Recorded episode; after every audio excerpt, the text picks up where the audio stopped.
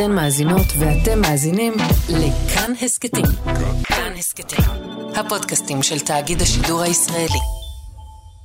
בפעם הראשונה אחרי שנים שבה הריבית בישראל הייתה כמעט אפסית, בנק ישראל מעלה אותה כבר חודש שנים ברציפות לרמה של שלושת רבעי האחוז. פעימה נוספת של העלאת הריבית היום שקופצת ל-75 מאיות האחוז, החלטה שעומדת להשפיע על החיים של כולנו בכל תחום. אז נכון, זה לא נשמע כל כך הרבה, אבל מי שיש לו השקעה בבורסה, או משכנתה, או כל דבר אחר שכרגע משלם ריבית, מוטרד מכל העלאה הכי קטנה שיש.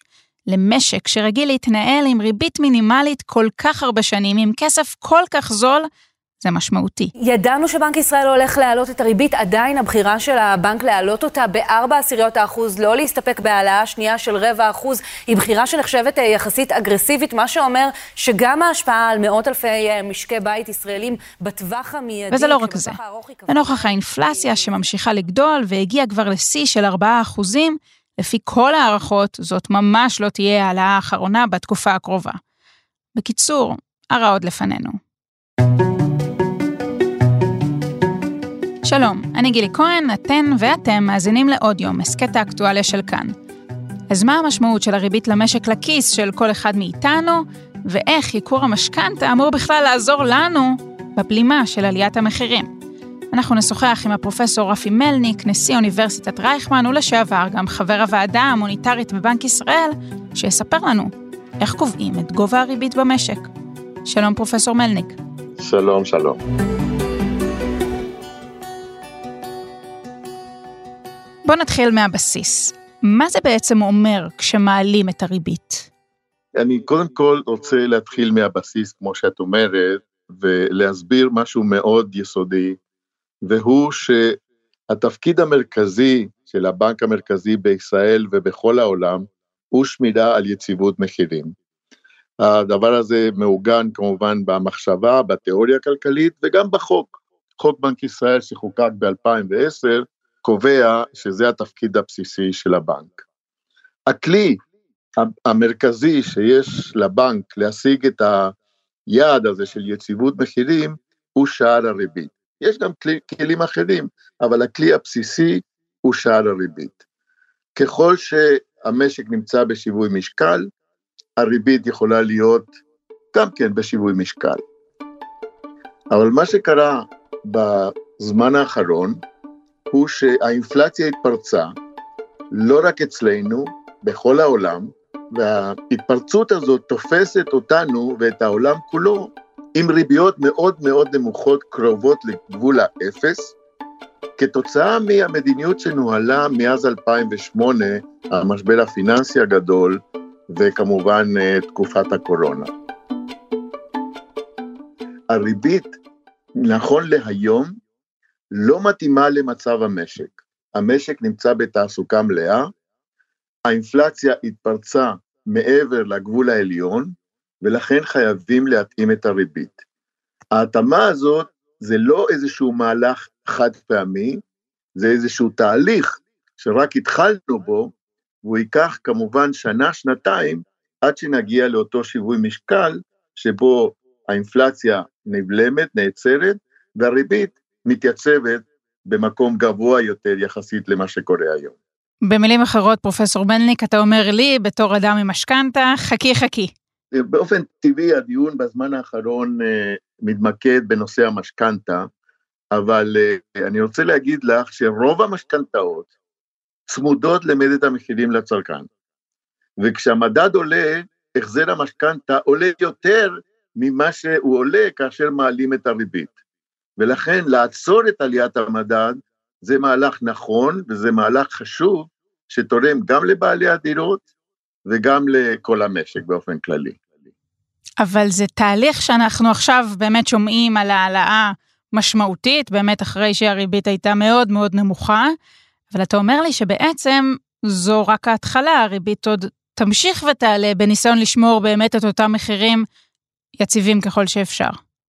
זה נכון, אנחנו התחלנו בתהליך, אני מעריך שהתהליך הזה ייקח שנה-שנתיים, שכל פעם שבנק ישראל אה, לקבוע את המדיניות המוניטרית, הוא יעלה את הריבית, ואני חושב שיש חשיבות גדולה מאוד לשקיפות המדיניות הזאת, כולם צריכים להבין מה הבנק עושה, וקשה מאוד לקבוע מה הרמה שהריבית תתייצב, אבל ברור לכולנו שהריבית תהיה יותר גבוהה ממה שהיה לנו אה, בעשור האחרון.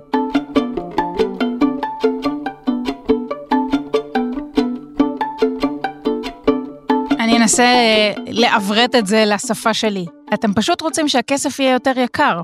עכשיו הכסף זול, אז הרבה אנשים לוקחים הלוואות, וכמעט ולא משלמים את המחיר של ההלוואה הזאת, מה שעלול ליצור מצב בועתי או מסוכן, ואתם רוצים קצת להחזיר אה, יציבות למערכת, ובעיקר לומר לנו, הלו, אי אפשר לקחת כסף בלי חשבון.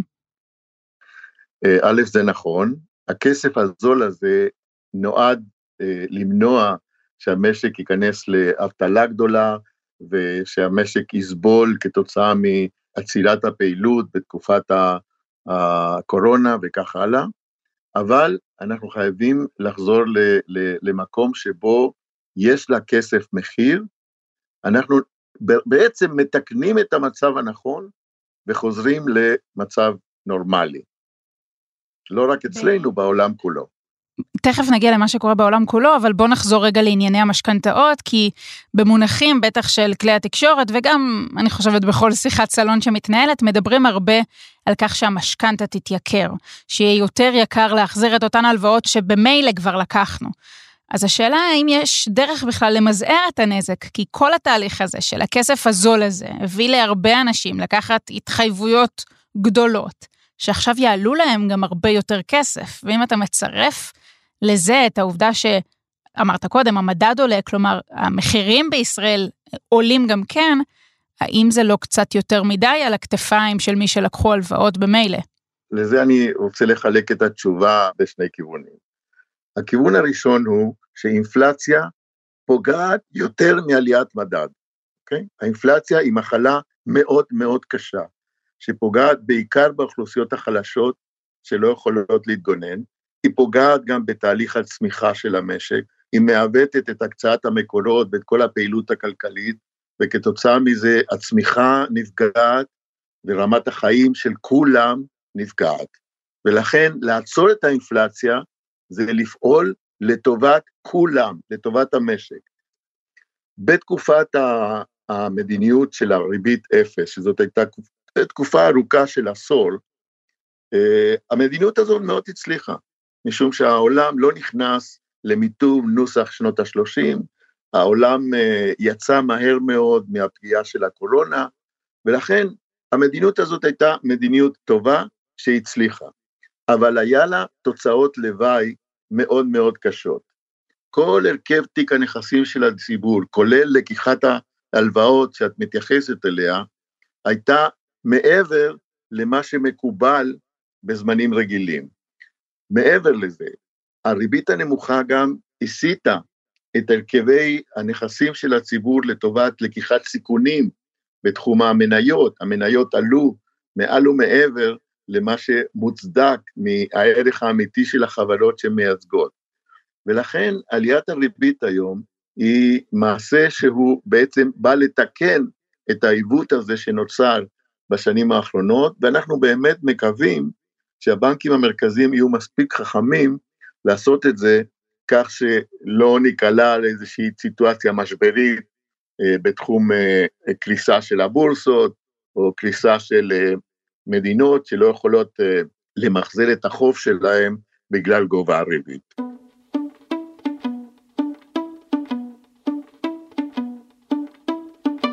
פרופסור מלניק, היית חבר הוועדה המוניטרית בעבר בבנק ישראל, אני רוצה שתחזיר אותי לדיונים. איך זה נראה? מה אומרים בדיונים האלה? טוב, הדיונים הם דיונים מאוד מעמיקים. חטיבת המחקר וחטיבות אחרות של הבנק מכינות uh, חומר רב, כמובן שזה כולל את כל הנתונים העדכניים, וגם uh, ניתוחים ותחזיות והערכות. והחומר הזה מחולק uh, מראש לחברי הוועדה, בתקופה שאני הייתי, הדיונים אה, היו יומיים. היום הראשון הוקדש לניתוח המצב, כל חבר ועדה מביא את הניתוח שלו, ואת ההבנה שלו מה קורה במשק, מהם התהליכים ומה צריך לעשות מבחינת המדיניות, ולמחרת דנים בעצם על קביעת אה, שער הריבית. אחרי הדיון, שהוא לוקח בוקר שלם, מתרחשת הצבעה, והריבית נקבעת לפי רוב במיעוט. כיוון שהוועדה היא של שישה אנשים, אז החוק קבע שבמקרה של תיקו, לנגיד יש קול כפול והוא מכריע. אני לא זוכר, לפחות זה לא קרה בתקופה שלי, שהנגיד נאלץ להפעיל את הכוח הזה שיש לו על פי החוק. בדרך כלל היה רוב ברור, לא תמיד היה פה אחד, אבל בדרך כלל אחרי הניתוחים מתכנסים לאיזושהי הבנה, וההצבעה היא, היא למעשה של רוב של מה צריך לעשות. איזה שיקולים אבל נלקחים חוץ משיקולים מוניטריים, כלכליים, בסיסיים? כי בסוף ערך הכסף זה גם עניין פוליטי, זה לא רק עניין כלכלי. נתתי לך קודם את הדוגמה של המשכנתאות והחשש שלצד עליית המחירים אנשים לא יוכלו לעמוד בזה כלכלית, בטח בתקופה כל כך רגישה פוליטית כמו שאנחנו נמצאים בה עכשיו, יש לזה גם השלכות. כן, הדיונים הם לא דיונים של פוליטיקאים, הם דיונים של בעלי מקצוע. האחריות הבסיסית של הבנק המרכזי זה לקיים יציבות מחירים במשק. זה מכתיב את הפעילות ואת ההחלטות על גובה הריבית. שיקולים אחרים כמובן עולים לשולחן, אבל אה, מה שקובע בסופו של דבר זה לקיים את המנדט הזה שיש לבנק המרכזי, כי הוא בעצם הגוף היחיד במשק שיכול אה, לדאוג אה, לאינפלציה. כמובן שאם האינפלציה נמצאת בתוך, בתחום היעד ואין אה, סכנה להתפרצות אינפלציונית, הריבית גם משמשת כלי לסייע לממשלה בצמיחה, בתעסוקה וביעדים אחרים. כל הצרות האחרות שיש בכלכלת ישראל, ויש הרבה מאוד בעיות, אה, הם בטיפול הממשלה, לא בטיפול הבנק המרכזי.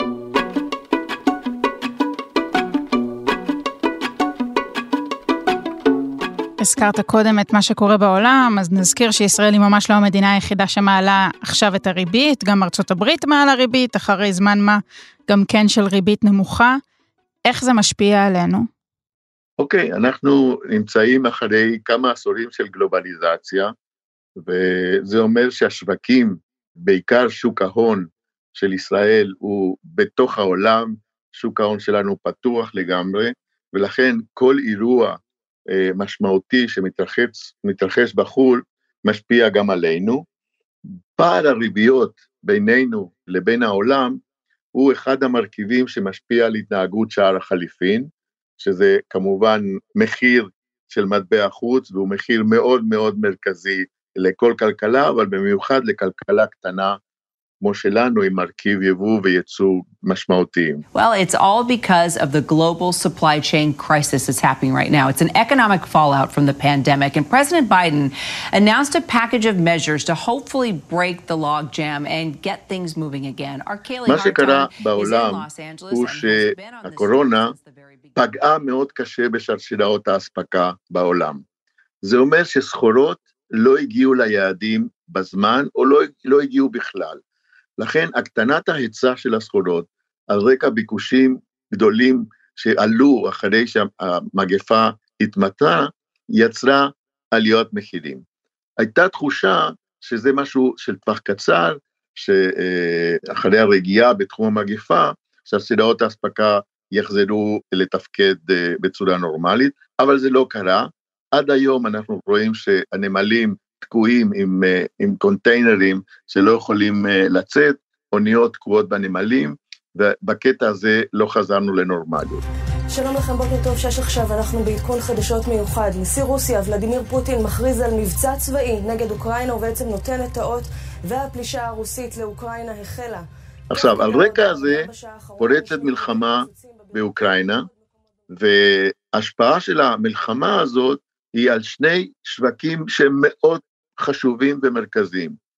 אחד, שוק האנרגיה, מחירי הדלק, מחירי הפחם, כל זה עלו בצורה קיצונית, וגם מחירי המזון עלו בצורה מאוד חדה, משום שאוקראינה היא ספקית גדולה מאוד של חיטה, של דברים אחרים, של שמן וכך הלאה. עכשיו, מכות המחירים האלה, על רקע הנזילות שהייתה, שהיא נגרמה כתוצאה מהריבית הנמוכה, הופכת יותר ויותר לתהליך אינפלציוני עולמי מסוכן, שהוא הרבה יותר מהיר בעולם מאשר אצלנו בשלב הזה. ולכן העולם כולו אה, עכשיו נמצא בתהליך של התאמת המדיניות המוניטרית, מדיניות הריבית, וגם שמה זה ייקח אה, שנה, שנתיים, עד שהריביות אה, יחזרו לנורמליות.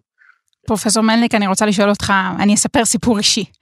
הייתי לא מזמן בלונדון, בחופשה פרטית בלונדון, זו הייתה הפעם הראשונה שלי במדינה, והופתעתי, אני שנים התרגלתי לחשוב על כמה פאונדים והלירה סטרלינג זה מטבע חזק ועד כמה אנגליה ובריטניה יקרות, ופשוט היה לנו זול. לא האמנתי שאני אטוס ללונדון ויהיה לי זול. השאלה האם העובדה שבמשך השנים האחרונות השקל כל כך התחזק, והוא באמת אחד מהמטבעות השווים ביותר כרגע, לא בסוף בעוכרינו בסיטואציה הנוכחית. אלה צרות של עשירים. השקל מאוד מאוד התחזק בגלל שהמשק כבר אה, יותר מעשור נמצא בעודף אה, גדול בסחר החוץ. אנחנו מייצאים לעולם יותר ממה שאנחנו מייבאים, וכתוצאה מזה נשארים דולרים במשק מעבר למה שיוצא, וגם בשוק ההון.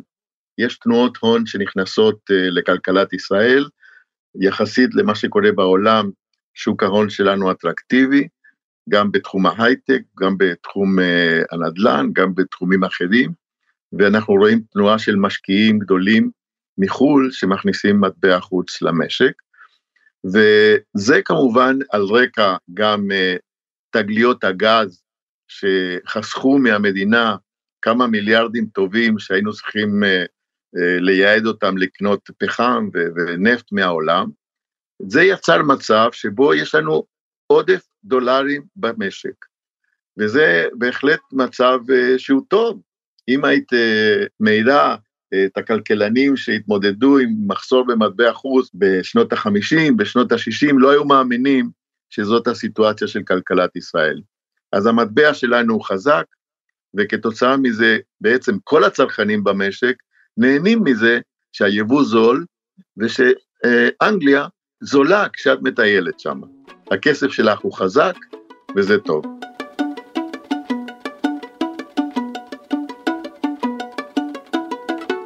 ואם אתם חושבים שעכשיו קשה, בואו נזכר מה קרה כאן בשנות ה-80. אינפלציה, אינפלציה דוהרת ואתה לא מספיק לגמור את החודש. האינפלציה תמשיך לדהור ואנשים גם ימשיכו לקנות. הנה למשל כיכר לחם שעולה היום 21 שקלים. לפני שנה, 4 שקלים ו-65 אגורות. התייקרות של 350 אחוזים. קופסת גבינה, התייקרות של 400 אחוזים. והעוף הקפוא, 340 שקלים הקילוגרם היום. כן, אז האינפלציה אז הרקיעה שחקים, עברה את ה-400% בשנה, כשעכשיו אנחנו עומדים על 4%, כן? ובעקבותיה נוסדה תוכנית הייצוב הכלכלית. לא אפחד לנקוט בצעדים, שכולנו ביחד נרד מהאולימפוס של רמת חיים שרק אם האמריקאים ישלמו עבורה נוכל לקיים אותה. אני רוצה לראות אתכם איך אתם יכולים לפרנס משפחות עם ארבעה ושישה נפשות! בואו נצא מחר לשביתה! נצא להפגנה! לא לשביתה, לשמור, להרוס! אגרסיבית לאללה, שכללה לא רק העלאות ריבית, אלא גם רפורמות כלכליות נחוצות, אבל גם כואבות מאוד, שגררו הרבה מאוד התנגדויות. את ההתנגדות החריפה ביותר לתוכנית ביטא השר דוד לוי. הוא אמר כי התוכנית היא אסון למשק. יש בה נטל כבד מאוד על ציבור העובדים, על האדם הקטן, יש בה אי צדק, אינני חושב שהיא תצמצם את האינפלציה כפי שמתארים. אני חושב 아, כן, וגם. היה אסור אז להחזיק כסף זר. סביר, לא? טוב, האינפלציה של שנות ה-80 היא בכלל מספירה אחרת, כן? אני זוכר שהלשכה המרכזית לסטטיסטיקה הייתה מודיעה, כן, ב-15 לחודש, שמד המחירים לצרכן עלה בעשרה אחוזים, אוקיי? בחודש אחד. אלה שתי מחלות שונות לחלוטין. היום אנחנו נמצאים במשק אה, מודרני עם בנק מרכזי חזק, שיש לו את כל הכלים לטפל בעליית המחירים, ואם אנחנו ננקוט במדיניות הנכונה, אני חושב שאנחנו יכולים לצאת מזה אה, בלי שהאינפלציה תתפרץ כמו שהתפרצה בעולם, ואפשר לחזור ל, לרגיעה, אם כמובן, כמו שאמרתי מההתחלה, שער ריבית אה, גבוה יותר. לבקש ממך להמר מתי נתחיל לראות הורדות ריבית, או שאתה לא רואה את זה באופק? ממש לא רואה את זה באופק בכלל, אוקיי? אני באופק הנראה לעין שלי, אני רואה רק עליית ריביות. מאוד חשוב שהמאזינים שלנו, ובעצם מאוד חשוב שכל עם ישראל יתכונן לזה שאנחנו הולכים לתהליך של עליית ריבית. אני הייתי ממליץ לבנק, אני כבר לא בתפקיד שם, אבל uh, הייתי ממליץ לבנק להסביר את התהליך הזה, אסור לנו להפתיע, אוקיי? מה שקרה בעלייה האחרונה של 0.4, היה שם מימד של הפתעה, ואני חושב שזה לא טוב שיש הפתעות, משום שאנחנו בעידן של אי-ודאות קיצונית, והבנק צריך לפעול להקטין את אי-הוודאות. אני חושב שמקטינים את אי-הוודאות על ידי זה שמסבירים לציבור מה הולך להיות, באיזה כיוון הבנק פועל, כך שכולנו, כל היחידות הכלכליות, כל נוטלי המשכנתאות, כל הצרכנים, כולם מתנהגים בהתאם למה שהולך לקרות, ולא מגיבים להפתעות, שברגע שיש הפתעות, בעצם אנחנו לא שולטים על הדינמיקה של, ה, של ההתרחשויות הכלכליות, וזה עלול להיות לא טוב. אז אתה מבקש מבנק ישראל לא להפתיע, אילו עצות יש לך, פרופסור מלניק, לנו, לקראת העתיד הלא כל כך ברור? אתם צריכים לקחת בחשבון שהריבית אה, תהיה יותר גבוהה, כמו שאמרתי. אה, אני חושב שזה ישפיע גם על החיסכון, כי עד היום אה, לא היה כדאי לחסוך, כן? הריביות היו כל כך נמוכות, שבמקום לחסוך אנחנו הלכנו וחגגנו על תצרוכת, עם ריבית יותר גבוהה, שיווי המשקל הזה ישתנה גם לטובת החיסכון, ובסך הכל כדאי לנו לקחת את התהליך הזה בחשבון ולהתנהג אה, בהתאם. לשנס מותניים. פרופסור רפי מלניק, תודה רבה לך. תודה ולהתראות. האזנתם לפרק של עוד יום, העורך הוא דניאל אופיר. עיצוב קול ומיקס רחל רפאלי. ביצוע טכני שמעון דוקרגר. אם היה לכם מעניין, שתפו את הפרק. מאזינים לנו בספוטיפיי או באפל פודקאסט, נשמח אם תפנקו אותנו בדירוג גבוה. אם יש לכם הערות על מה שאמרנו, אתם מוזמנים ומוזמנות לכתוב בקבוצת כאן הסכתים בפייסבוק. תוכלו לכתוב גם בחשבון שלי גילי כהן בפייסבוק או בטוויטר. עדיף בטוויטר. פרקים חדשים של אודיו עולים בימים ראשון, שלישי וחמישי. את כולם, וגם הסכתים נוספים מבית כאן, תוכלו למצוא באפליקציית הפודקאסטים האהובה עליכם, או באתר שלנו. אני גילי כהן, נשתמע.